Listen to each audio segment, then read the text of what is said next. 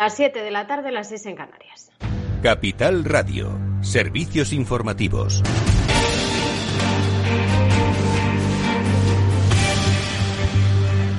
¿Qué tal? Muy buenas tardes. Bruselas ha dado luz verde al plan de recuperación presentado por España para recibir los fondos europeos de recuperación. Así lo anunciaba en rueda de prensa junto a Pedro Sánchez, la presidenta de la Comisión, Ursula von der Leyen.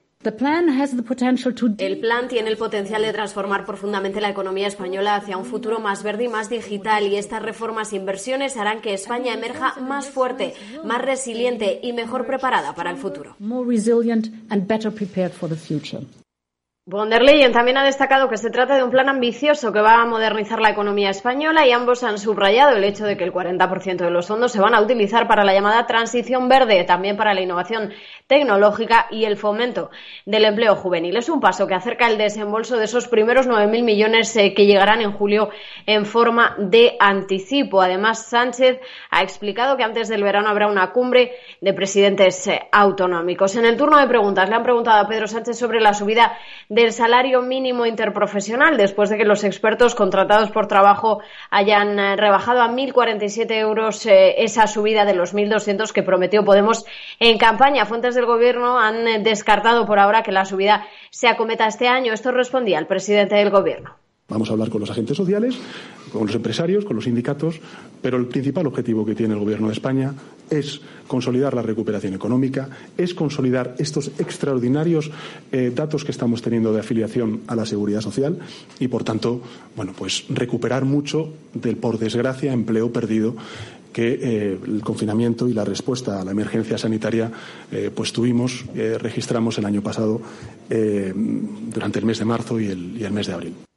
También le ha preguntado a Sánchez por la subida del precio de la luz, después de que la ministra para la Transición Ecológica, Teresa Rivera, haya dicho que estudian medidas eh, para que esas subidas no se trasladen a los consumidores, como puede ser rebajas temporales de impuestos. Esto decía Sánchez. Estamos trabajando efectivamente en ver de qué manera podemos eh, dar respuesta a, este eh, incremento, eh, en fin, yo creo que exorbitante del precio de la luz y que efectivamente necesita una respuesta por parte del Gobierno de España. Estamos trabajando en ello y, por tanto, no quiero adelantar tampoco los siguientes pasos, pero, pero esa empatía, esa, esa sensibilidad la tenemos con los consumidores, con la industria también y, por tanto, esperamos darle respuesta más pronto que tarde.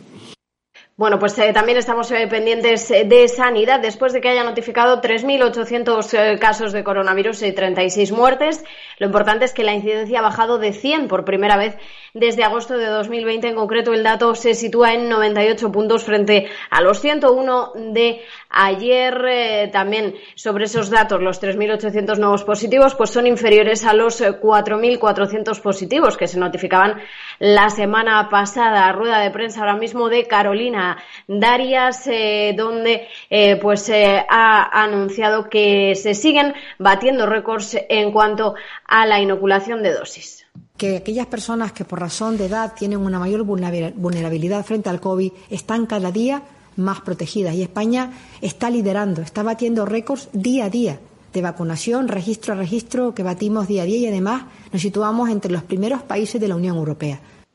Bueno, pues estamos también eh, pendientes eh, de otros asuntos como el uso de la mascarilla en espacios abiertos que se iba a debatir en ese encuentro, en esa interterritorial de salud entre el Ministerio de Sanidad y las comunidades autónomas. Hoy decía Pedro Sánchez que no tardaría en llegar ese momento en el que se retirasen el uso de las eh, mascarillas. Bueno, y los 27 más asuntos han acordado hoy incluir a Estados Unidos en la lista de considerados seguros en el contexto de control del coronavirus, con lo cual turistas eh, de ese país podrán llegar a los eh, países de la Unión Europea. Y en el ámbito internacional, el presidente de Rusia, Vladimir Putin, ha anunciado el regreso de los embajadores eh, de Estados Unidos y el país euroasiático a Washington y Moscú, respectivamente, después de esa cumbre que ha mantenido con ambos presidentes. pues hasta aquí este boletín informativo. Ahora se quedan con After Work de la mano de Eduardo Castillo y a las 8 todo el análisis político en el balance con Federico Quevedo en Capital Radio.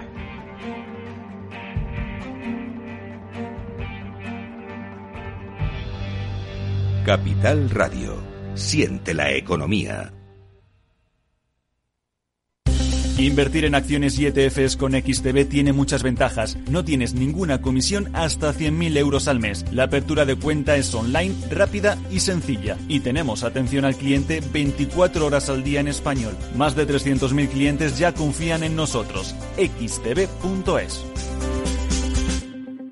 Riesgo 6 de 6. Este número es indicativo del riesgo del producto, siendo uno indicativo del menor riesgo y 6 del mayor riesgo.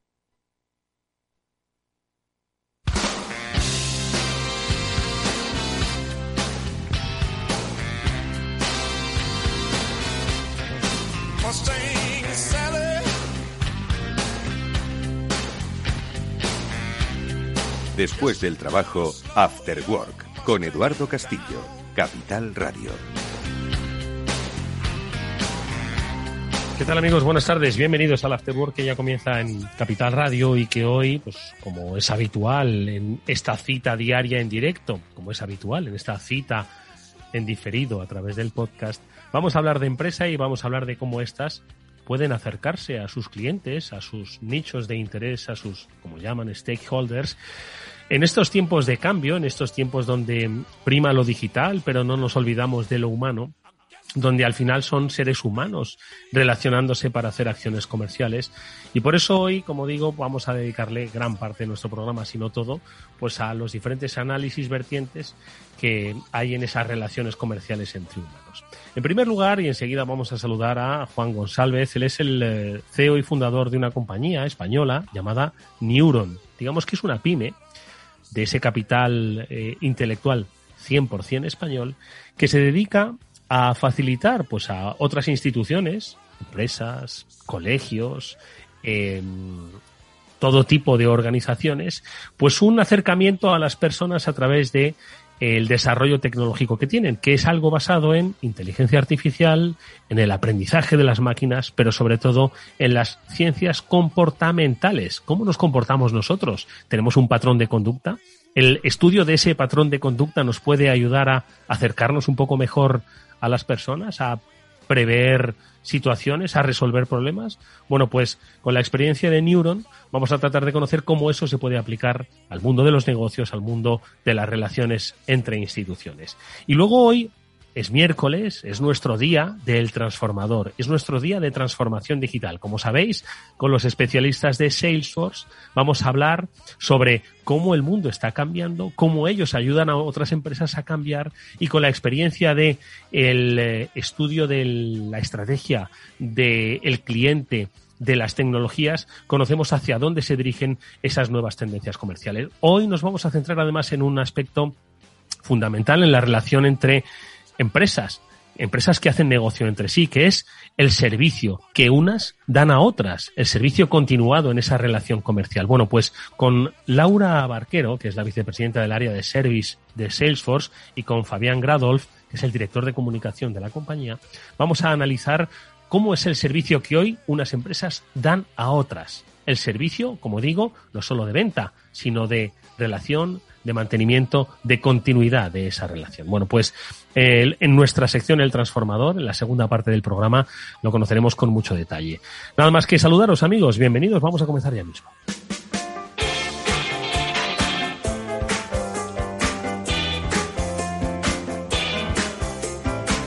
After Work, con Eduardo Castillo vamos a conocer la siguiente experiencia empresarial que tiene pinta de ser apasionante porque mezcla inteligencia artificial, eh, mezcla el aprendizaje de máquinas, el machine learning y sobre todo las ciencias comportamentales, es decir, cómo nos comportamos frente a los actos de compra, de toma de decisiones, de organización, de desarrollo de proyectos. Bueno, pues todo esto es lo que ha desarrollado una empresa española, Neuron, que eh, el día que comience esa expansión internacional, que supongo que ya lo ha hecho, se pronunciará de otra manera, y que nos va a permitir conocer pues dónde están trabajando, cuáles son las herramientas tecnológicas digitales de inteligencia artificial que se están desarrollando para que las empresas puedan ser mucho más eficaces a la hora, entiendo, de acercarse a clientes, a la hora de vender producto, a la hora de fidelizar. Bueno, pues para conocer un poco más cómo se trabaja, como digo, con eh, inteligencia, innovación y conocimiento español, vamos a saludar a Juan González, que es fundador y CEO de Neuron. Juan, ¿qué tal? Buenas tardes y bienvenido. Encantado, Eduardo. Muchísimas gracias por tu presentación y, bueno, eh, eh, estamos encantados de estar aquí. Y Ahora vamos a desarrollar. Oye, en primer lugar, pues mirad, yo siempre, claro, he hecho una especie de definición de la empresa que dice que, pues, que hace inteligencia artificial, machine learning, que habla de las ciencias del comportamiento, que todo ello un poco destinado pues a ser una herramienta para las empresas, ¿no? Pero ¿cómo podríamos, eh, Juan, en tu caso, definir la compañía que has fundado, la compañía que estáis desarrollando y que tiene ese, esa aproximación tan de psicología digital, tan de comportamiento, tan de inteligencia artificial? ¿Cómo definimos el trabajo que hacen en Neuron para otras empresas? Bueno, vamos a ver, Eduardo. Eh, bueno, en primer lugar, eh, es cierto que nosotros combinamos eh, inteligencia artificial, algoritmos muy complejos de inteligencia artificial que llevamos años desarrollando, con eh, modelos predictivos de, ciencias del comportamiento. Pero si tenemos que ponernos una, decir, una etiqueta, no nos pondríamos primero la de la inteligencia artificial, sino la de la comprensión del ser humano. Nosotros nos inspiramos en, unos modelos que, han demostrado ser muy predictivos en cuanto al conocimiento de las personas. Y ponemos todo al servicio de esto, al servicio de conocer mejor a las personas para poder encajar el mundo a su medida. Ese es nuestro objetivo y hacer, en definitiva, pues entornos más adaptados a los seres humanos, personas más felices y también, eh, bueno, pues, eh, pues eh, decisiones más acertadas desde el punto de vista empresarial o organizacional. O sea, eh, nosotros somos fundamentalmente humanistas y aplicamos la inteligencia artificial al servicio de un mejor conocimiento de la persona que hay detrás de los comportamientos. No, somos mecanicistas ni, pretendemos, eh, o sea, huimos de, lo que es la aplicación, eh, digamos, mecánica de las técnicas de inteligencia artificial para, para generar decisiones automáticas y demás. Simplemente para conocer mejor a las personas. Oye, eh, Juan, claro, conocer mejor a las personas y ponerlo a disposición de las empresas en un marco empresarial, supongo que para eh, pues venderles mejor las cosas, aproximarse mejor a ellas, para fidelizarles, para comunicar con ellos. Es decir, no necesariamente tiene que haber una finalidad comercial, ¿no? Tiene que haber pues esa empatía, esa emoción, esa transacción, es decir, un poco de todo. Entiendo que todo eso tiene cabida en Neuron, ¿no?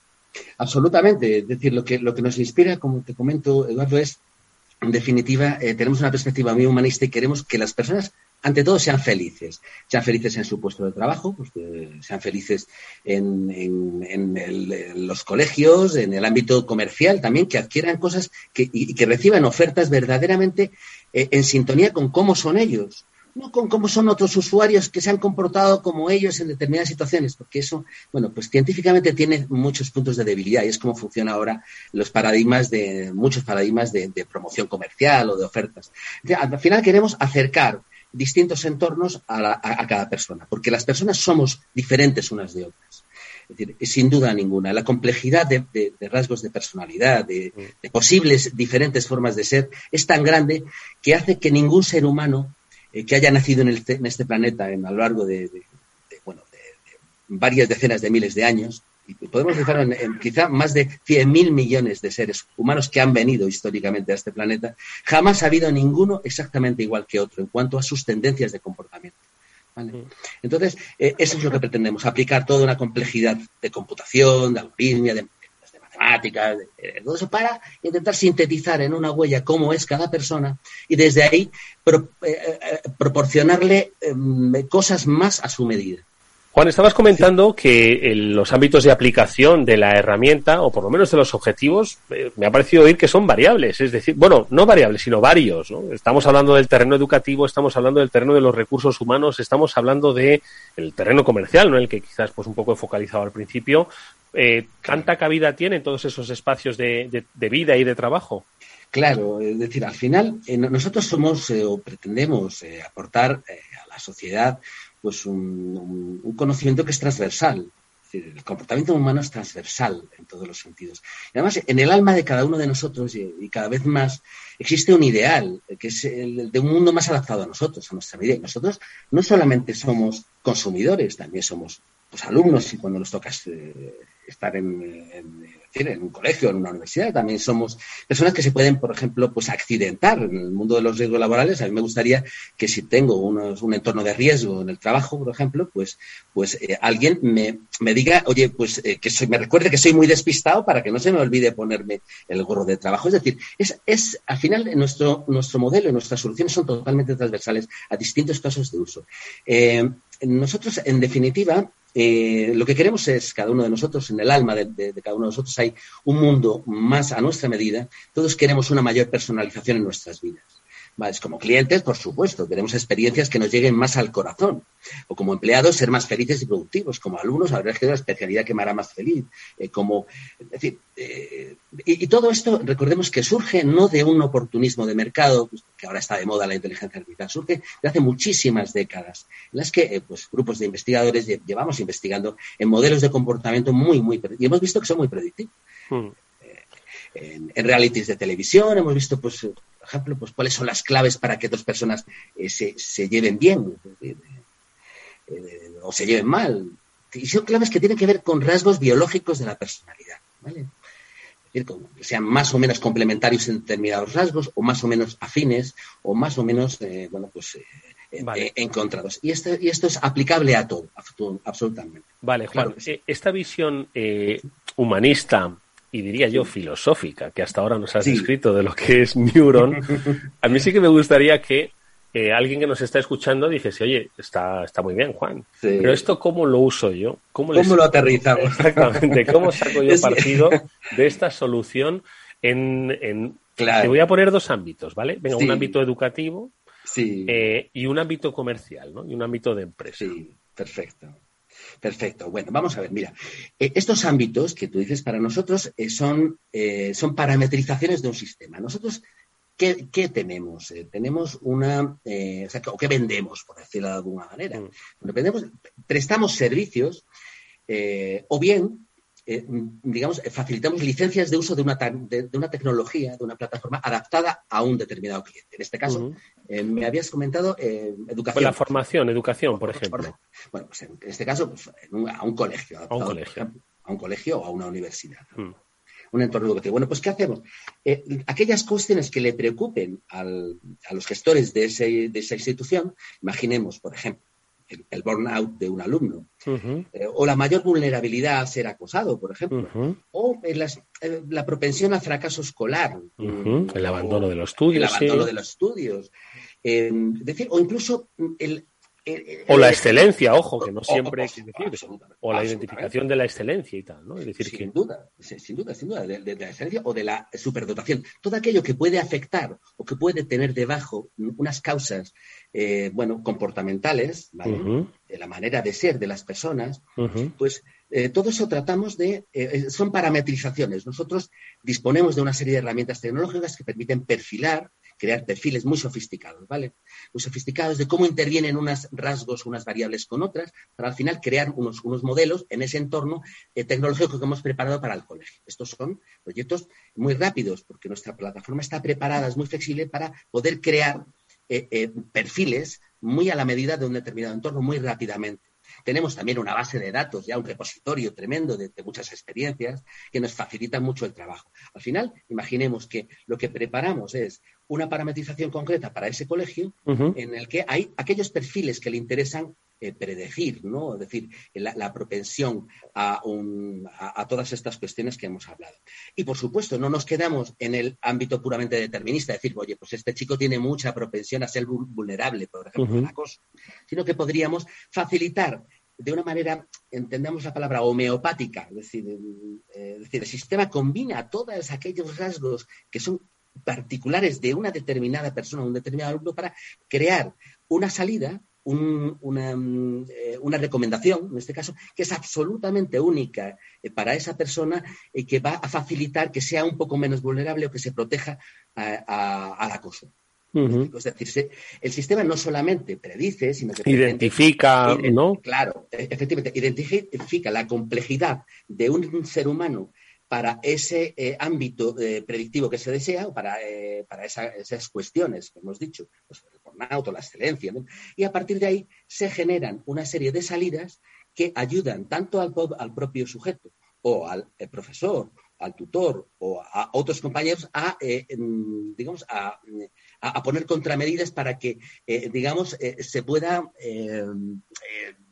obviar eh, las consecuencias, eh, obviar o, minimizar las consecuencias negativas de una determinada propensión mm. o, potenciar determinados aspectos que son útiles. Eh, a diferencia de otros, de otros modelos, lo nuestro, nuestro permite una, parametrización muy a la medida y muy rápida, muy flexible y muy rápida, y es muy, mm. muy predictivo. Y es fácil de adoptar por instituciones de tan diferente eh, procedencia? Pues un colegio, una empresa, una empresa de headhunting, de recursos humanos. Claro. Eh, ¿Lo pueden adaptar fácilmente? Claro que sí, porque mira, nosotros, eh, eh, esto está en, eh, este conocimiento científico está en el mundo, ¿vale? Nosotros no lo hemos inventado. Lo que sí tenemos es la tecnología que permite utilizarlo de una manera muy ágil y muy operativa.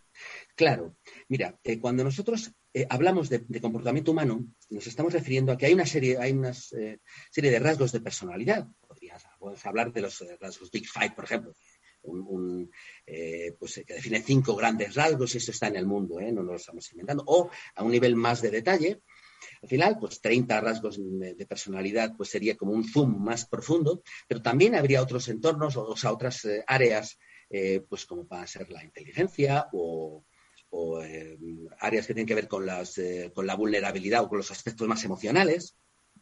Todo esto es universal. Entonces, eh, pertenece al ser humano como tal. Cuando tú capturas la huella, lo que llamamos huella, eh, vamos a decir, las tendencias fundamentales o naturales de una persona, pues esto permite proyectar a distintos entornos, eh, a distintos contextos. efectivamente, lo que sería la aplicación a un ámbito de recursos humanos o a un ámbito educativo son perfilaciones concretas que se hacen para esos ámbitos, pero a partir de la misma entrada. No, es necesario una, entrada distinta. con la misma entrada se pueden generar distintas eh, salidas, un, universo de salidas muy, muy diferentes, porque la personalidad es la personalidad y los factores de personalidad que existen son los que son. Y lo mismo, pueden decir algo de esta persona en el ámbito educativo como pueden decirlo en el ámbito de, las, eh, de recursos humanos o en otros ámbitos, ¿vale? Del consumo, por ejemplo, o de, y esta es la cuestión. Las aplicaciones para nosotros o los casos de uso son parametrizaciones de un sistema que es más transversal. ¿Vale? Hmm. Una última cuestión te, te hago. Al final, eh, no deja de haber un componente psicológico, de comportamiento, de identificación, eh, que yo no sé si de alguna forma las empresas eh, entienden un, un, uso correcto de ello, es decir, en el sentido que digan, oye, no me estoy metiendo demasiado en, la, privacidad, en la privacidad de la gente por el hecho de tratar un poco de analizar con estos eh, perfiles y tal. Eh, ¿Cómo se entendería eso en las empresas? Es decir, eh, porque no están muy acostumbradas a utilizar este tipo de técnicas, ¿no?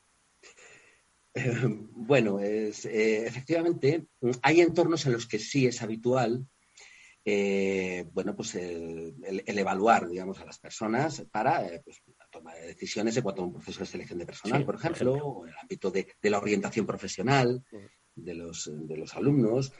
Eh, pero es cierto que existe una resistencia, pero no tanto en, el, en cuanto a la privacidad de la información, porque, eh, a ver, nosotros obviamente eh, recogemos todos los elementos de seguridad que se puedan imaginar, tanto desde el punto de vista informático como desde el punto de vista jurídico-legal, pero lo, que sí es cierto es que la información tiene que servir para el uso y la, finalidad, legítima para la que se ha, diseñado el producto. Es decir, y siempre con una orientación de mejorar la vida de las personas, ¿vale?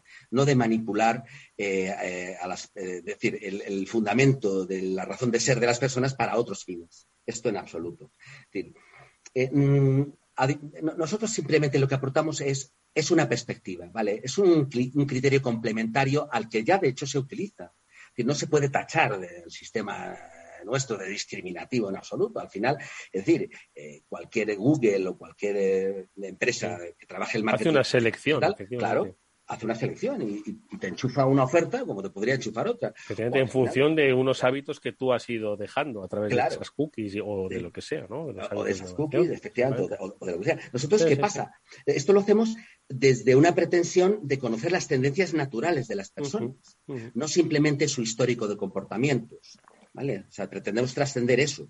Unas personas se comportan de una manera porque son de una manera, pero posiblemente se habrían comportado de otra en otros contextos. Por lo tanto, los, eh, digamos, nosotros simplemente eh, pretendemos aportar un criterio más humanista a la hora de tomar ese tipo de decisiones y siempre orientado a la felicidad de las personas. Bueno, pues, ¿Sabes? Esta es la idea. Pues eh, yo creo que ha quedado bien clara la idea, ¿no? Y es que mm, se puede estudiar, se puede uno eh, eh, basar en las herramientas hoy de inteligencia artificial, de big data, de análisis de datos, pero básicamente sin perder el foco en que somos personas, que tenemos un comportamiento humano y que nos relacionamos con otras personas, ¿no? a la hora de tomar decisiones o a la hora de asumir las consecuencias de, de esas decisiones. Y es algo que Neuron quiere poner a disposición, pues no solo de empresas, sino de todo tipo de instituciones que requieran una toma de decisiones en el que al final el ser humano es el que está, eh, está detrás de todo. Así que creo que ha sido muy interesante esta, esta experiencia de la que estoy seguro seguiremos eh, oyendo hablar en los próximos meses. Eh, hay que decirle a, Juan González, que es el CEO y fundador de Neuron, pues que muchas gracias por haber estado con nosotros estos minutos de aquí del Afterwork, que volveremos a hablar, sin lugar a dudas, y que mm, a partir de hoy veremos un poquito más cómo nos comportamos en los diferentes ámbitos. Gracias, Juan, mucha suerte hasta Muchísimas gracias, Eduardo. Muchísimas gracias a vosotros. ¿eh? Adiós. placer. Eduardo Castillo en Capital Radio, After Work.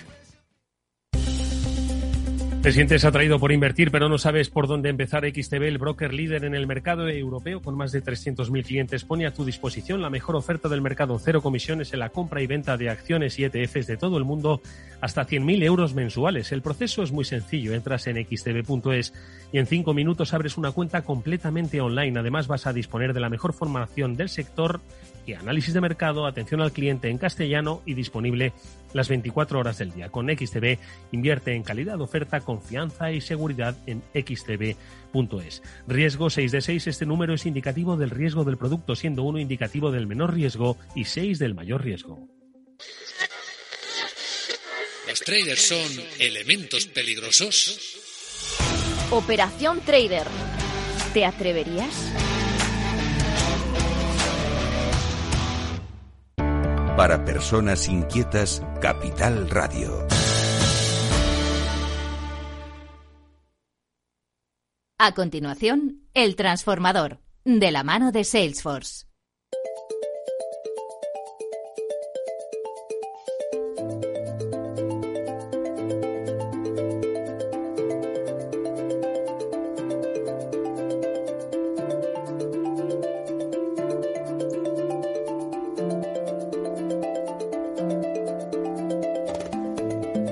Muy buenas tardes y bienvenidos una edición más eh, a este transformador que realizamos cada semana en el Afterwork de Capital Radio con la ayuda de los especialistas de Salesforce que nos ayudan a situarnos en los retos a los que las eh, empresas se enfrentan en estos tiempos de cambio, en estos tiempos digitales. Eh, hablamos en ocasiones eh, de experiencias propias en primera persona de empresas de diversos sectores, tamaños, procedencias y objetivos, pero también de conceptos que son comunes a todas las empresas que tienen relaciones comerciales con clientes o con otras empresas que son al fin y al cabo sus clientes. Y hoy nos queremos centrar en este aspecto, en el servicio que unas empresas dan a otra, no solo vendiéndole su producto, sino acompañándole en la historia de ese producto y de esa relación comercial. Por eso hoy hemos invitado a una eh, especialista del área de service de Salesforce, que es Laura Barquero, que con ella estoy seguro que vamos a conocer muchos detalles sobre cómo está evolucionando precisamente ese servicio al cliente, entendido en su más amplia concepción. Saludamos a Laura Barquero. Laura, ¿qué tal? Muy buenas tardes. Hola, buenas tardes. Es un placer tenerte aquí y es un placer por supuesto, volver a saludar a Fabián Gradolf. Eh, es el director de comunicación de Salesforce y es uno de los grandes referentes en eh, la reflexión y el pensamiento digital. Y como siempre, Fabián, buenas tardes. Hola, muy buenas tardes es interesantísimo con él y con la ayuda de Laura, bueno, pues eh, analizar, pues un poco, Fabián, lo que yo venía a decir, que no sé si me he explicado muy bien, porque claro, en este transformador hemos hablado muchas veces de experiencia de cliente. El servicio al cliente es algo propio, ¿no? De cualquier compañía que se precie, que quiera conservar a sus clientes, pero hoy yo creo que vamos a dar un salto más en el concepto y en el propio desarrollo de la evolución del servicio al cliente, ¿no? Sí, pues yo, creo que sí, que con la ayuda de Laura vamos a avanzar mucho en, el, en el concepto del servicio al cliente que ya va mucho más allá de lo que todos conocemos, que es la simple resolución de incidencias. ¿no? Seguro que Laura nos lo va a explicar muy bien.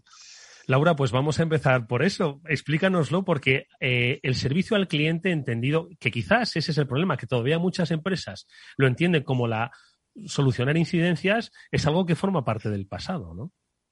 Pues sí, cuando hablamos ahora mismo de servicio al cliente, bueno, algo que decimos y que suena muy grande es que el servicio hoy en día está en todas partes. Y os iba a pedir eh, si me dejáis explicar un poco la historia de lo que es el mundo del servicio al cliente para poner en contexto a todo el mundo. Pues perfecto. Pensé que nos ibas a, dice, os voy a pedir que me digáis, digo, no, no, si la que eres, la que sabe del servicio al cliente eres tú. Cuéntanos, ponnos en contexto. Pues mira, es un poco contar un cuento, ¿no? Pero el servicio al cliente aparece, aunque, aunque hoy en día parece que es algo que, que tiene que estar en todas las empresas, apareció a mediados del siglo pasado en torno al 1950 aparecen los primeros estándares en el mundo del servicio. Y, apareció además en retailers que seguramente lo que buscaban es que la gente que iba a quejarse por problemas que tenía con productos que había comprado se mezclaba con la gente que iba a comprar. Entonces, de alguna manera generaron sitios específicos donde mandaban a esta gente eh, a reclamar y que así los compradores no se vieran afectados. Mm. En los años 60 ya aparecen los contact centers. Y esto hace que el servicio al cliente esté todavía más oculto, ¿no? Porque ya lo sacan de los, de los centros de asistencia o de las tiendas y lo llevan eh, a sitios remotos eh, donde agentes telefónicos atendían a las personas cuando tenían un problema, necesitaban información, etcétera. Y a partir de ahí, el mundo del servicio al cliente ha sido un área que siempre ha estado muy pegada a la evolución tecnológica. Eh, aparecieron después los canales digitales, apareció Internet y eso ha revolucionado el mundo del servicio al cliente brutalmente. Porque al final lo que ha pasado, lo que estamos viviendo ahora mismo es, con Internet el consumidor, el cliente, eh, gana el poder aparecen las redes sociales y ya las empresas no pueden esconder las quejas en ningún sitio. Eh, Twitter o Facebook se hacen voz de lo que sucede. Y luego, además, lo que sucede también es que los consumidores empezamos a comprar en canales digitales, en la web, en la app, y ahí el compañero perfecto de esa compra digital es un asistente remoto, una persona que nos puede ayudar a distancia, con lo que los contact centers se han convertido en otra cosa y ya no solo asisten reclamaciones, sino que también están vendiendo o están asistiendo a consumidores que necesitan asesoramiento. O sea, lo que vemos es que al final eh, está todo mezclado otra vez y el servicio al cliente no deja de ser como un embajador de la marca de las empresas, es también un generador de ventas. Eh, por eso decimos que está en todas partes. Mm. Eh, en ese sentido, nos has hecho una descripción, creo que muy interesante, ¿no? Eh, el servicio al cliente era algo que se ocultaba, era como la parte mala, ¿no? De, la relación que tenía una empresa, pues, con sus clientes, ¿no? Ha ido evolucionando, han ido entendiendo que forma parte de, de una relación natural, ha ido evolucionando la, eh, digamos, la esencia en la relación al cliente, pero tú, Laura, apuestas por ir todavía un paso más allá. Es cierto que hay herramientas digitales que han agilizado, acelerado, acercado esa relación con el cliente, pero ahora las empresas tienen un poco la misión, la obligación de pensar un poquito más allá, qué pueden hacer gracias a la tecnología, obviamente, de más en su relación con el cliente. Es decir, tú has apuntado, por ejemplo, eh, incluirlo en el canal de venta y dice, ah, ojo, que en el canal, en el servicio al cliente no se vendía antes no, se le había ocurrido a nadie vender algo. Es decir, tú quieres que se vaya un poco más allá. ¿no? De hecho, es que se está yendo y además con la pandemia todo esto se ha acelerado de manera brutal porque hubo muchas empresas que tuvieron que cerrar sus establecimientos físicos. Entonces, la única manera de seguir vendiendo era mm, poder hacerlo en remoto, eh, a través de un teléfono, a través de un chat, a través de pues eso, distintos canales digitales que ahora mismo los, consumidores usamos y, que además es que cuando hablamos con una empresa, nosotros no, pensamos en si es para poner una reclamación, para pedir información o para, o para comprar, es yo quiero hablar con, con esa empresa y ya está. Mm. Entonces, mm, las fronteras entre lo que son las ventas, el marketing, el servicio, cada vez más se están difuminando y el cliente es soberano y habla con la empresa para lo que necesita. Hmm. Javi, volvemos otra vez a los compartimentos estancos que no se hablaban entre sí en las diferentes compañías. Sí, e-, efectivamente, ¿no? Y, volviendo a una cosa que ha mencionado Laura y que has mencionado tú, ¿no? Que era algo que, se ocultaba, Hoy en día, si el emperador va desnudo, eh, alguien en las redes sociales lo va a comentar, eh, como, en, el famoso cuento, ¿no? Lo va, a vociferar a los cuatro vientos. Y hoy en día, que un emperador vaya desnudo es una empresa en la que ventas no se, comunica con marketing, no se comunica con servicio y produce esas disfunciones. En, las relaciones con los clientes. Yo creo que realmente esa comunicación entre todos los departamentos y que la empresa hable con una única voz hacia los clientes es, es fundamental, ¿no? Mm. Laura, en este sentido hay un concepto que es el de field service, que yo no sé si responde un poco a esta tendencia a la que estás hablando. Bueno, tendencia a realidades. Bueno, al final es que cuando hablamos de servicio, de lo que estamos hablando es de interacciones entre clientes y compañías. Y esas interacciones van mucho más allá de los canales que hablamos, los canales típicos que conocemos de el teléfono, el chat, eh, hay veces que una empresa manda a tu casa a un operario a hacer determinada tarea, a instalarte una DSL. Esa persona también es, un embajador de esa marca y de esa empresa y no deja de ser una interacción entre esa empresa y el cliente. Y estamos hablando también de servicio, de servicio en el campo que decimos. Pero también lo que vemos es que es necesario de alguna manera conectar a ese equipo de personas que está en el campo con el cliente, que tengan una foto de quién es el cliente, que puedan contactar con él por distintos canales, darle las mismas capacidades que estamos dando al resto de áreas, al fin y al cabo. Es que estoy pensando, efectivamente, en esa persona que viene a nuestra casa y le decimos, por cierto, usted no sabría, porque llevo intentando contactar con su empresa y dice, mire, usted, usted sigue intentándolo porque ese no es mi departamento, ¿no? Es decir, estamos, claro, y dice, jo, pues anda que me ha ayudado este. Entonces, eh, claro, es que estamos eh, dotando ¿no? de capacidades eh, de engagement pues a todo lo que es la fuerza comercial, de atención al, al cliente, de servicio, ¿no? Totalmente, de engagement incluso de ventas, porque también algo, algo que nosotros tenemos en, en estudios demostrado, estas personas que van a tu casa y que son especialistas en algo y que te arreglan un problema que tú tienes, eh, son eh, muchísimo más, o sea, su recomendación es mucho mejor recibida que la de un vendedor a la hora de vender. Si vienen a arreglar tu lavadora y te aconsejan que compres unas pastillas para hacer una limpieza cada tres meses, esa persona te genera una confianza y una fiabilidad muchas veces superior a la de un comercial. Eh, y están también muchas empresas intentando mover la venta hacia este canal de operaciones que, que antes no vendía, era mm. un mero canal de servicio. Mm. Yo ahí haría un, inciso. ¿no? Ese, canal de venta está muy bien siempre y cuando te ofrezca algo que necesites, que te venga bien y demás. Yo creo que, que eh, aquí, y Laura nos lo puede explicar mejor, la utilización de tecnologías que de verdad permiten conocer al cliente y de la inteligencia artificial es lo que permite que esa venta no sea una venta intrusiva, porque si, te aparece un operario que te viene a arreglar la lavadora, como has mencionado, y te llega con un catálogo de productos inmenso a vendértelo todo, te, vas a echar de casa, ¿no? claro, y además seguramente ese operario tampoco se sentiría cómodo, porque él no es un vendedor, él es otra cosa.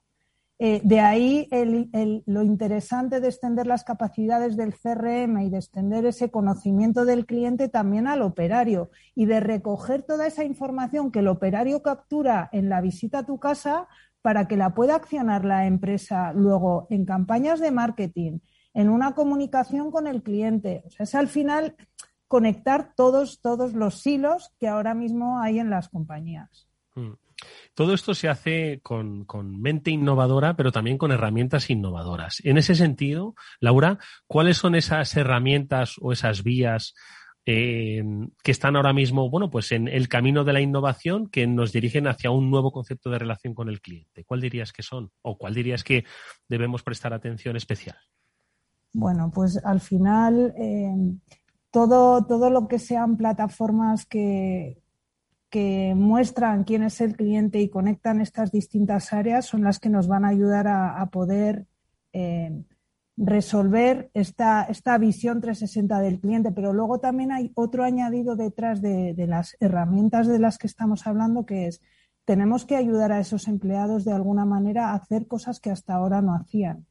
Entonces, desde el poder guiarle en una conversación, poder darle información que necesita para resolver un problema, Eh, cosas que, estamos incluyendo en, las últimas innovaciones tecnológicas eh, son, por ejemplo, estamos ahora somos capaces de activar el canal voz de una manera, yo diría, disruptiva y, súper interesante para las empresas. En una conversación telefónica somos capaces de transcribir en tiempo real lo que Eduardo, tú y yo estamos hablando, lo vamos escribiendo en la pantalla de manera que la compañía tiene traza de todo lo que, lo que hemos dicho en esa conversación y además con inteligencia artificial podemos ayudar al empleado a ofrecerle al cliente en esa misma llamada cosas que puedan ser interesantes para él.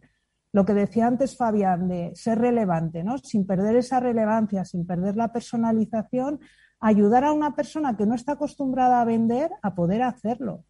Eh, o a una persona que se acaba de incorporar a un puesto de trabajo, también hacerle fácil esa incorporación. Muchas veces es muy difícil gestionar a un cliente que entra en remoto, te cuenta algo y no sabes qué decir. Pues ahí la tecnología tiene mucho que hacer y mucho que, mucho que decir todavía.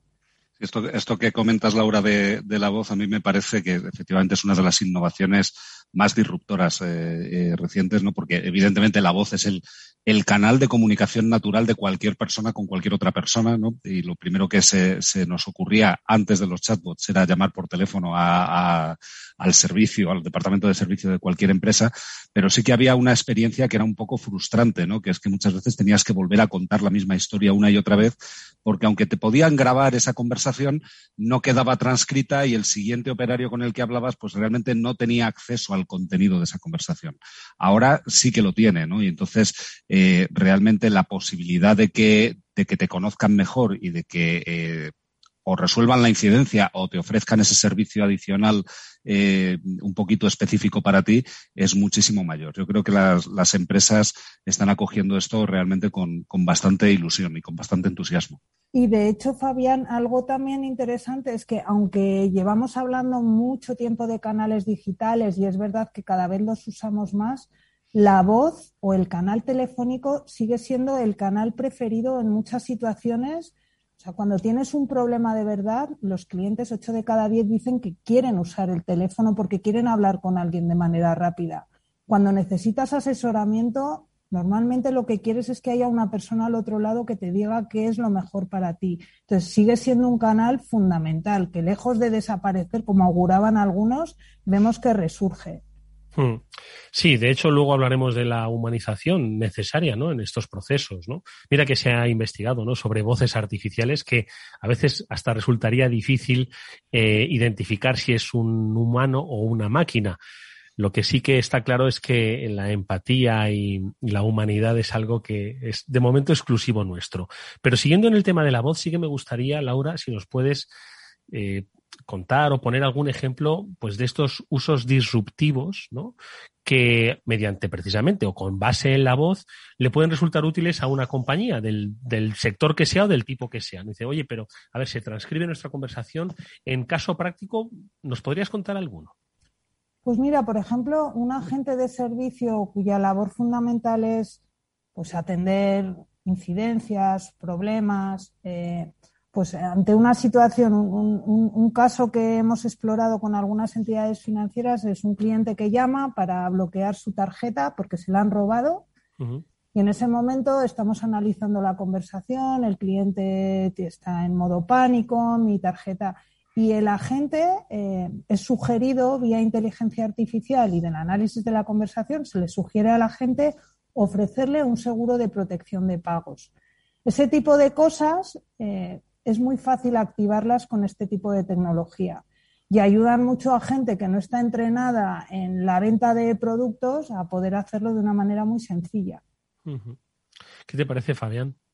Pues a, mí me parece fantástico porque, como he comentado al principio, cuando, y aquí me pongo en la piel de un usuario cualquiera, ¿no? de, un, ciudadano cualquiera, em, cuando un proceso de venta se te vuelve muy intrusivo, eh, lo que te produce es rechazo. Sin embargo, cuando, cuando ese proceso lo que hace es ofrecerte algo que es relevante para ti, eh, pues te sientes cómodo, independientemente de que luego decidas o no decidas eh, comprar ese, ese, producto, pero tú te sientes cómodo en la relación con esa persona que te está hablando y que te está, eh, que está entendiendo cuál es tu problema, cuál es tu situación, cuáles, cuáles son tus circunstancias y que te está eh, realmente acompañando para resolver tu situación o para, o para eh, mejorarte el servicio. Yo realmente me siento mucho más cómodo en ese entorno. ¿no? llevamos unos años en los que en el sector digital se está hablando mucho ¿no? de, casi el agotamiento que te produce la intrusión continua de las empresas en, tu vida por muchos canales,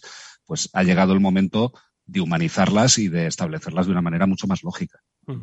Eh, Laura, de todas formas, y volviendo a un tema eh, que apuntabas al principio, que era el de la pandemia, ¿no? Dice, oye, la pandemia nos metió a todos en casa, cerró muchas empresas cuya única vía de comunicación y venta era el canal del servicio al cliente, ¿no? Pero no quiero centrarme en esas experiencias, sino en los aprendizajes de la pandemia, ¿no? Que ha habido muchos precisamente en el servicio de atención al cliente. ¿Cuáles son los que has identificado como más importantes, luego se han convertido en disruptivos y mañana son, serán norma en, este negocio? Pues mira, una de las cosas que hemos visto es que eh, hay muchas compañías que no estaban preparadas para dar un servicio al cliente o para gestionar a sus clientes en un modelo remoto, en un modelo en el que desaparecen los establecimientos físicos y lo tengo que hacer todo a distancia. Em, además, también, eh, bueno, procesos donde había mucho papel, que había que mandar que si un, bueno, un fax ya es como de otra época, aunque hay empresas que lo siguen usando. Pero bueno, tener que escanear un documento y la gente no tenía impresoras. O sea, ha habido muchas cosas que se han visto durante la pandemia porque los procesos incluso la gestión de interacciones no estaba pensada con una óptica de primero tengo que ser capaz de gestionarlo en remoto y luego ya el físico es el fácil. Eh, entonces, yo creo que ese ha sido como un primer aprendizaje, ¿no? Cambiar la mentalidad a, oye, todo tiene que poder hacerse a distancia en un mundo como el que decimos mm. que vivimos ahora tan digital. Y luego también ha habido un tema de flexibilidad. O sea, yo creo que las empresas han aprendido, incluso las que se consideraban lentas en la toma de decisiones, han tomado decisiones de manera muy rápida. Nosotros hemos visto, por ejemplo, como muchos, muchos clientes han movido a todo su personal de sitios físicos a sus casas a trabajar en cuestión de días y antes era imposible pensar que un contact center, eh, que los agentes de un contact center iban a trabajar desde sus casas y lo han hecho. Y luego incluso el, movilizar a personas de un área a otra, lo que decíamos antes de los silos, ¿no? Eh, ¿Cómo se han tenido que romper los silos en esta situación? Porque de repente como ese canal de atención o ese canal de contacto con tu cliente pasaba a ser el teléfono o lo digital y no la tienda física, pues de repente avalanchas de llamadas a los contact centers y gente que estaba, por ejemplo, en sucursales de banco, se ha puesto a atender a clientes en remoto. O gente de tienda que también ha empezado a coger el teléfono. Entonces, ahí han tenido que ser muy ágiles, muy rápidos y tener mucha flexibilidad eh, a la hora de, implementar estos cambios.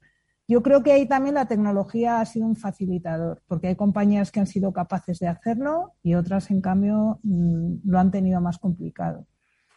Hay un aspecto, ¿no? Que es el llamado eh, lo habéis usado los especialistas en más de una ocasión a propósito de eso último que decías, que es el del talento deslocalizado. Me encanta eso.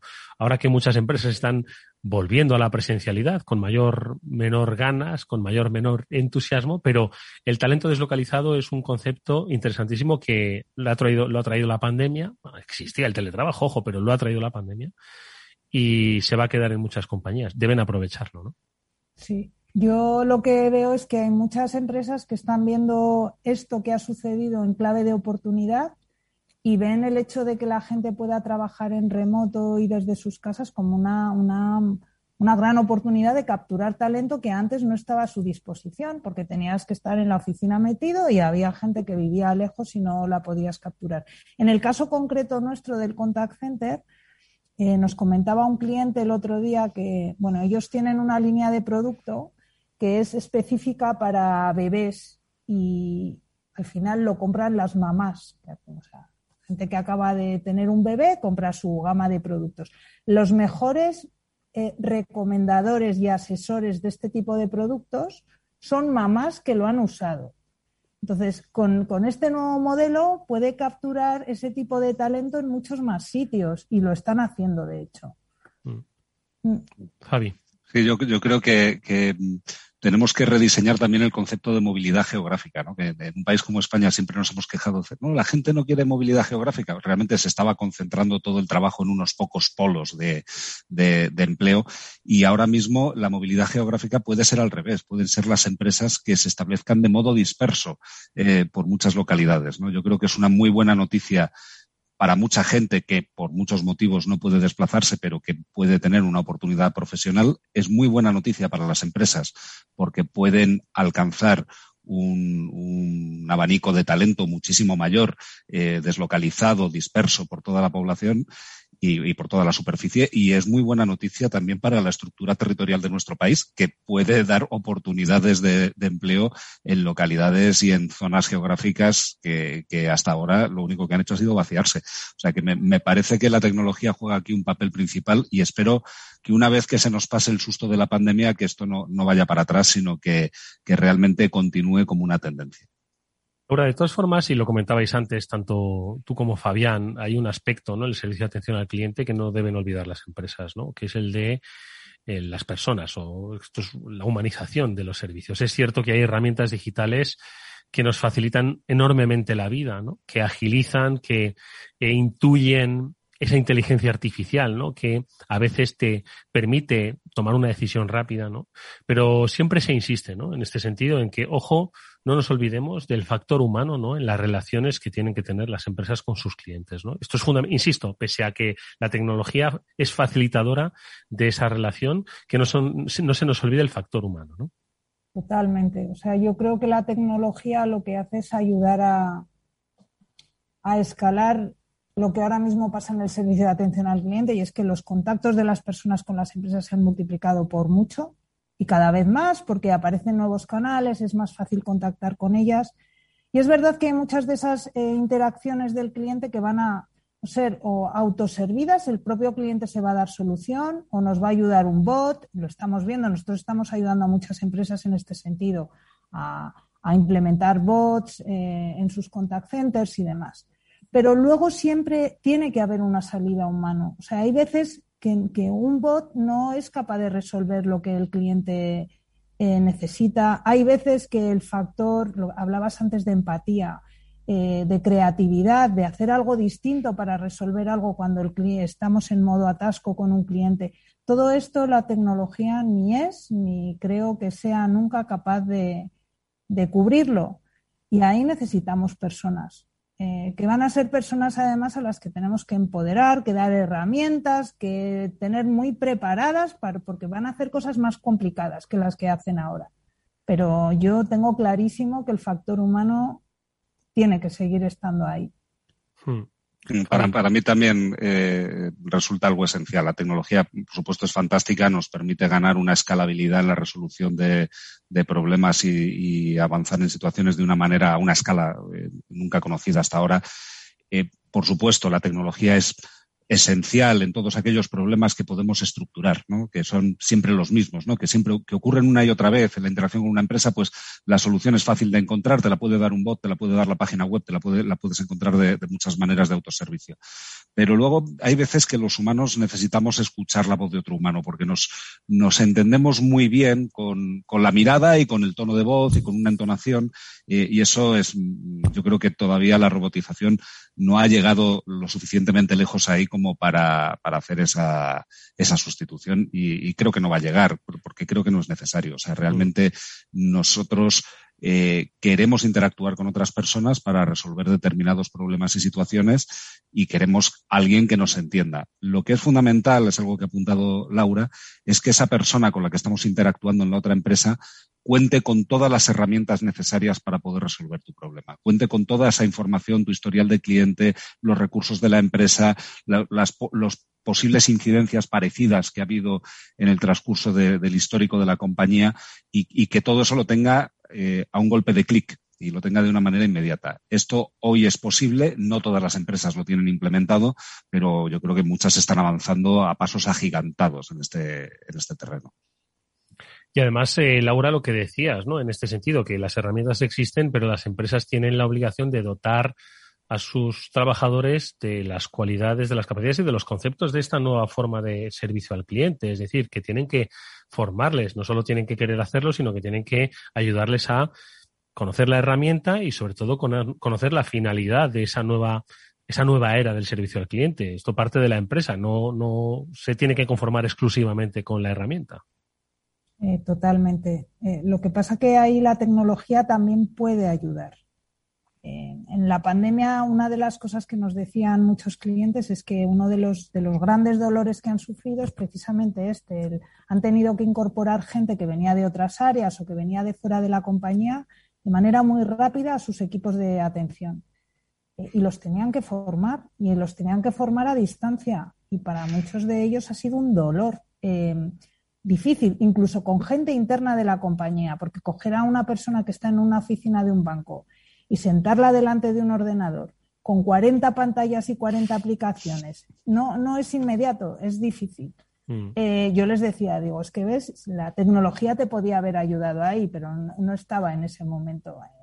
Yo creo que es una mezcla de, de, tecnología y luego las empresas mucho foco, no solo en cliente-cliente, que todos hablamos mucho del cliente, sino también mucho, mucho foco en, en experiencia de empleado. Mm. Oye, la verdad es que tú, Laura, tienes un campo de experimentación ilimitado, porque como eres especialista en el área de cliente, de servicio al cliente, de Salesforce, pero eres una cliente de muchos sitios, ¿no? Y entonces yo entiendo que en tu día a día seguro que andas probando eh, eh, por experiencia propia y también por curiosidad profesional. Tú como cliente, eh, ¿cuánto aprendes y cuánto exiges? Yo soy súper exigente y de hecho uso... Porque sabes que se puede hacer, porque sabes que se puede hacer. Tiene los trucos. Sí, de hecho hago muchas pruebas también para ver dónde fallan y ir ahí a plantear soluciones. Eh, de toda mi vida he sido como, me ha encantado el tema de la experiencia del cliente y de poner al cliente en el centro y de hacer las cosas por el cliente. Em, no sé, la verdad es que sí. Eh, lo utilizo muchísimo. Creo que todos. O sea, hablamos de servicio al cliente y todo el mundo sabe lo que es eso, porque todos lo experimentamos. Lo único malo es que nos solemos acordar de las experiencias malas las buenas es como que las damos por hechas, ¿no? sí. Sí. es, difícil destacarlas. Hay veces que te sientes muy bien eh, y, que identificas una empresa o una experiencia y dices, ay, qué, bien me han tratado y tal, pero es difícil que realmente eso lo vayas comentando por ahí, ¿no? Cuando te tratan mal lo comentan muy rápido. Hombre, además lo tienes a un golpe de Twitter y dices, venga, me voy a quejar, pero rápido, rápido. De todas formas, desde aquí yo me atrevo, Laura, a hacer un llamamiento a determinados clientes que se expliquen un poco mejor si el servicio es bueno, quizás es el cliente el que tiene que explicarse un poco mejor, ¿vale? Que a veces no nos explicamos del todo muy bien. Pero bueno, hemos aprendido y mucho, especialmente las empresas, de cuál es ahora mismo la oportunidad que tienen, entendiendo la tecnología, entendiendo el concepto y sabiendo dónde quieren estar sobre cómo son los servicios de eh, atención al cliente o de relación con el cliente de las compañías. Nos lo ha explicado Laura Barquero, vicepresidenta del área de service de Salesforce, a la que te agradecemos enormemente que hayas estado con nosotros, haya sido tan didáctica. Mucha suerte, no seas muy exigente. Hasta muy pronto, Laura. Gracias. y Fabián Gradolf, el director de comunicación de Salesforce. Como siempre, Fabi, ha sido un placer tenerte. Muchas gracias. El placer es mío. Muchas gracias. Amigos, nos despedimos hasta mañana que volveremos eh, con más After Work a las 19 horas aquí en la sintonía de Capital Radio. Néstor Betancor gestionó técnicamente el programa. Os habló Eduardo Castillo.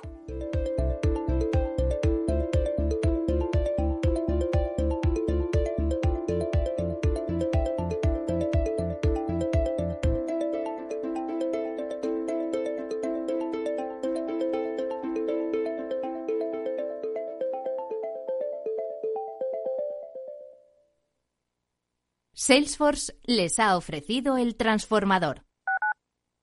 Capital Radio Madrid 105.7 Gráficas Naciones. Más de 50 años de experiencia en el sector de las artes gráficas. Apostamos por la última tecnología tanto en impresión offset como en digital y gran formato. Realizamos todo tipo de impresión. Tarjetas de visita, folletos, libros, vinilos, decoración y montaje de stands. Más información en el 91 629 2145 o en gráficasnaciones.es.